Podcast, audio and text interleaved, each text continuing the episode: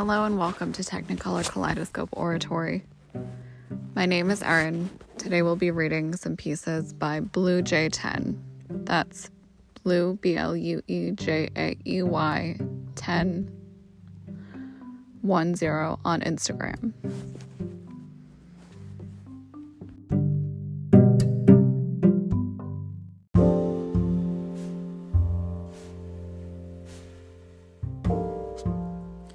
The poems we'll be reading from this author are as follows. The first is called The Weeping Clock. The next is called The Man on the Bridge. And lastly, we'll be reading one called Companion.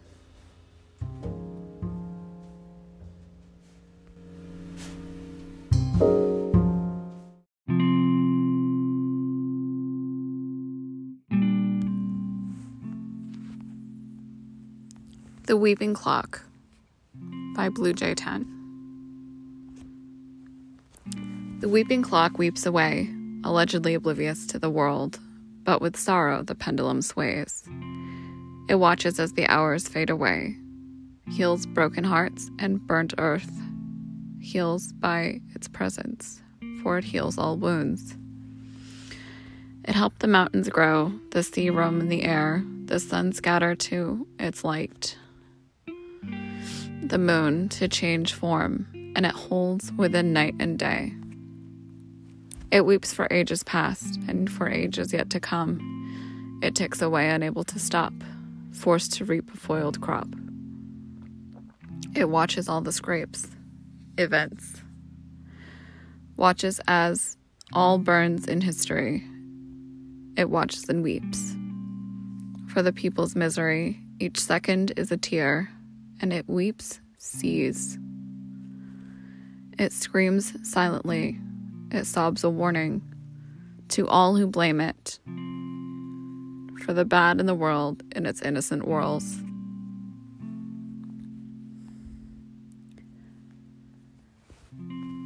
The Man on the Bridge. This poem has a trigger warning both on Instagram, and I'm going to go ahead and let you know that this is a reference to some self harm inferences.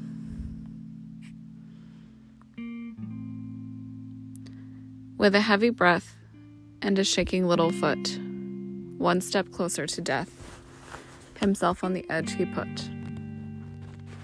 He gripped the support beam of the bridge he of the bridge ledge he stood on. If the sun was up, the water below would gleam. Doesn't matter, soon he'll all be gone.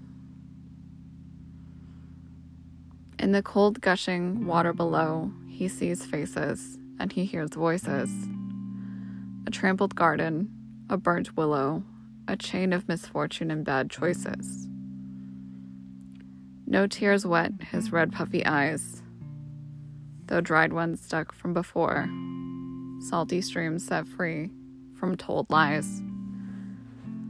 No more of this life could he endure. He hesitated a last ray of sanity. Then came the onslaught of reasons to quit.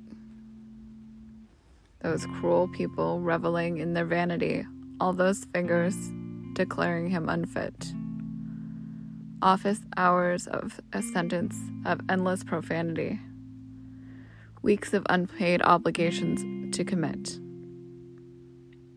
Like the world around him had lost all humanity how he troubled and wounded he wouldn't admit. The torture, the taunts, stretching beyond oceanity. His mother called him a disappointment. His father declared him a failure.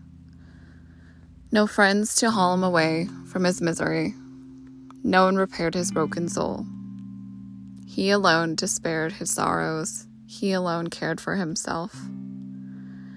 Everyone compared him to a parasite. Everyone impaired his system of content. Finally, he blared out all the darkness, years of rage, sorrow, grief, and anxiety. That was maybe his biggest mistake, or the only right thing he ever did. His weakened body couldn't take it all. Like poison, the distraught ate him away. All lights for him would dim. Despite all, he would never be slim. Ages passed without a single hug. A lifetime ago, had someone smiled. They enjoyed stepping on his pathetic bug. In sneers, new cruelty they styled. A strong gale pushed against him. The rusty bridge creaked. People around it shrieked.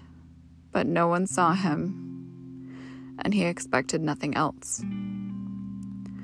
Up there, a step away from plummeting to death, he marveled at the life he'd led.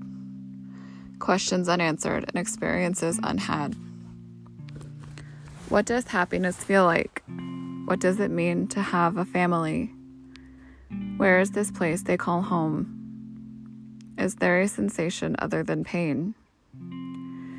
Is it possible to ever feel relief? How can he get rid of these tense muscles? Can he ever be headache free? And do the nightmares ever stop? Can his bones ever stop aching? And can his heart ever start healing? He remembers when anxiety first visited. He was going deaf from the racket around him. Every shout, every judgment, every insult hit him like a deafening whiplash. Then from within, a noise, a voice whispered, not drowning the rest, but noticed above all, and it told him to cut his wrist. It said it would channel out the hurt, and so he did. And when a colleague came with a plea, it said he wants to use you. But with thieving vixen came in glee, it said she'll please you. He'd had enough, every breath was a strain, every sight sore, and every sound glum. Surviving no more, every flat a slum. He looked at the world atop the bridge, birds chirping, breeze bellowing, people on picnics, and life radiantly showing. But he was so blind to it. He saw selfish masses of the matter, one whiff of displeasure, and then they'll all scatter. Then he looks down at his demise and his salvation. His mind blank, his heart numb, his soul drained, and his body bruised. A dark shroud veils his vision. A steely cold steadies his limbs, and a stoic mood occupies his face.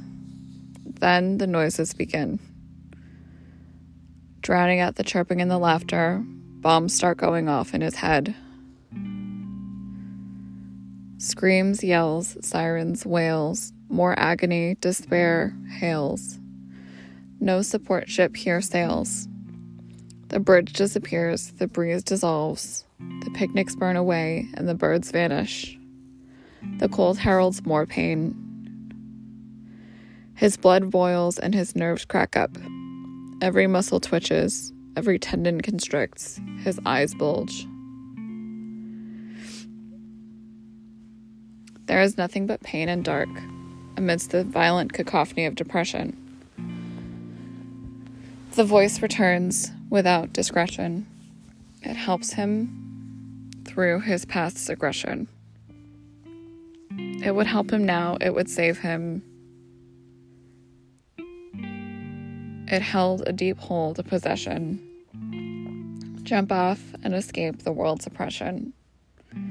He wanted to sc- he wanted to quit the struggle, no confession. But could he make this transgression? You can. And then the silence he knew the voice would sound again. How will it convince him to die? It would probably yell so loudly to shake his feet into the flailing. That's what he wanted for the voice to force him to obey so he didn't have to endure the effort. His heart races, nothing. His breath tightens, nothing. Then it comes, he braces for the loudest sound imaginable, and it doesn't come. For the voice of corruption whispers, it whispers so softly it's barely audible. Relieve yourself, and the dam breaks. Every ounce of negativity, every moment of gloom, every scar, every wound opens afresh and stabs him, and he jumps. Clarity only comes when he does, when it's too late to turn back. He feels the voice laughing and drifting off. Every cell in his body revolts deep set in every strand of his DNA, the will to live thrives. His entire being objects. Life can never wish its end unless there is a voice to lead it astray. All the sorrow and misery dims under fear. The cold, stern, and sincere water welcomes just above its surface, and time stops altogether. In its dark reflection, he sees his life. From birth to the bridge, every instant he had strained to remember before now came by as if never forgotten. There is time, and there is no time. Time to regret and time to chase. Time to grieve and time to despise. No time to form the thought and when he crashed, no plea could escape his mouth. No final words could roll over his tongue. No sound or scream could escape his throat. Not a single secret left to keep. Not a single tear able to weep. Though he had sighed right before he died.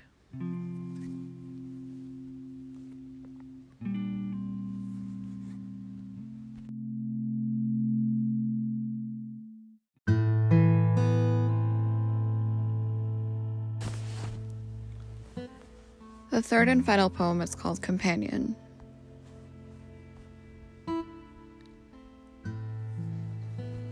I saw you out of the blue, standing on a ledge, protecting yourself and your home from bandits and attackers. Without a second glance, I left left to flee the mayhem, indifferent to you or your crumbling island I was at the edge of your coast, ready to fly away when you broke out of the panic and rushed towards the shore with your arrows pelted at your wake.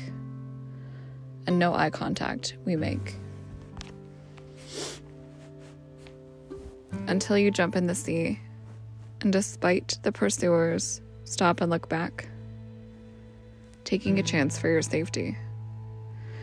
In awe, I stare at you sobbing in the cold water.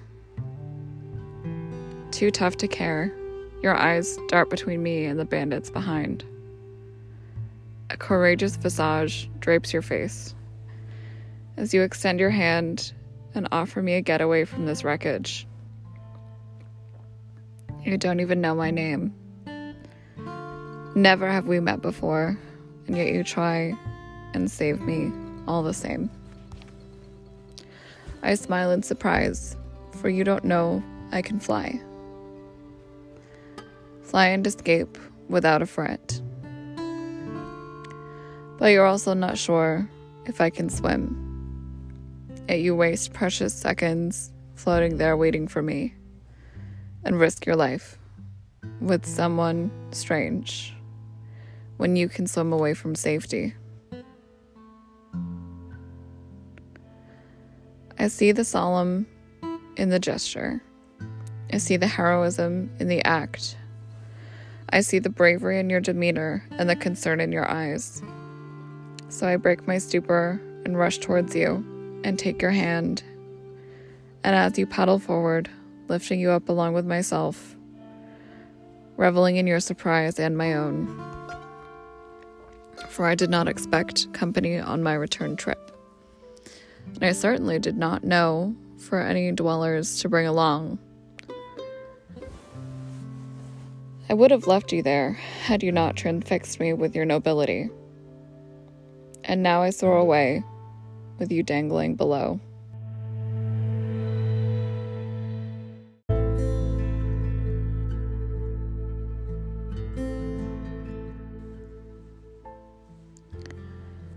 And with a soul I was oblivious to five minutes ago.